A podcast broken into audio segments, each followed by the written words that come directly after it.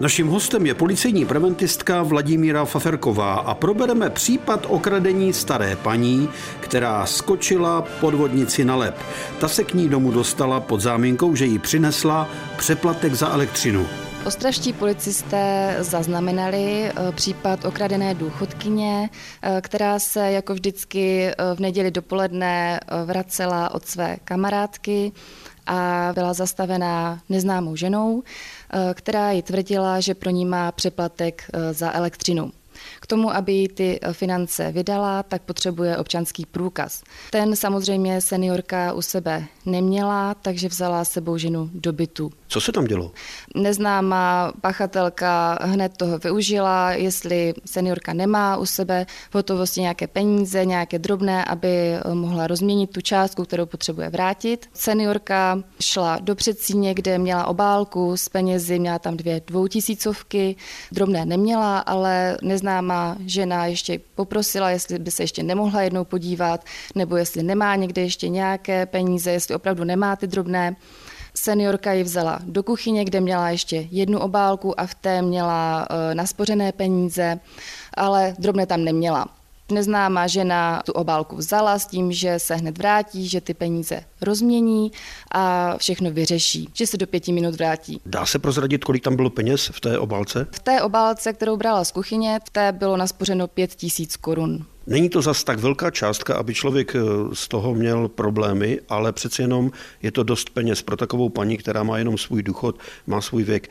Ty peníze vzala a šla je rozměnit. Když se nevracela, tak seniorce to začalo být divné. Podívala se, jestli ta obálka v předsíni zůstala.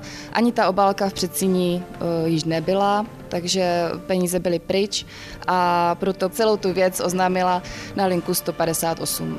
Posloucháte seriál Bezpečný průvodce džunglí zločinu s policejní preventistkou Vladimírou Faferkovou. Žena přišla o veškeré své úspory v celkové hodnotě devět tisíc korun. Což není málo na to, že si pozve do bytu úplně cizího člověka. Na co si dát pozor? Právě proto varujeme seniory, ať vždycky se zastaví, zpomalí, ať si uvědomí, jestli opravdu taková situace, jestli může někdo takhle na ulici dát peníze, nechat si ten čas na rozmyšlenou, i kdyby jim nabízeli jakoukoliv smlouvu k podepsání, tak si dát ten čas, zavolat, když tak rodině, blízkým a být opatrný, jak na sebe, tak na své finance. Potkám na cestě cizího člověka a ten mi nabízí za něco přeplatek. Děje se to vůbec? Dávají to ty společnosti za elektřinu, za plyn, za vodu takovým způsobem, že pošlou nějakou paní, která to takhle vyřizuje a schání ty staré lidi, aby to s nimi vyřídila? Ty přeplatky za energie se většinou buď to posílají na bankovní účet nebo složenkou, kterou si může člověk vybrat na poště, anebo můžou využít tu částku k vyplácení dalších záloh ve vyúčtování.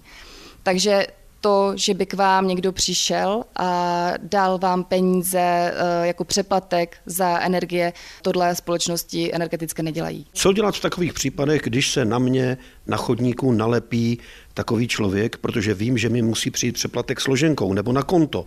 On mi nabízí peníze, že to je přeplatek, tak já už z toho musím asi vycítit, že to může být podvodník. Jak se ho zbavit, anebo jak zavolat pomoc?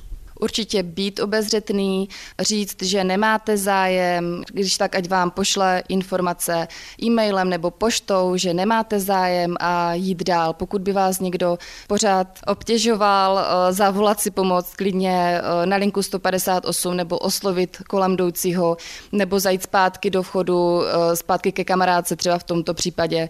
Určitě si tady takhle pomoct.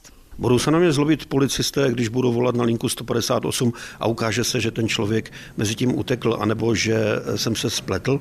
Kdykoliv volejte na linku sto padesát osm, v těchto případech, kdy se cítíte ohrožení, nikdo se zlobit nebude, nebudete platit žádnou pokutu, nic takového.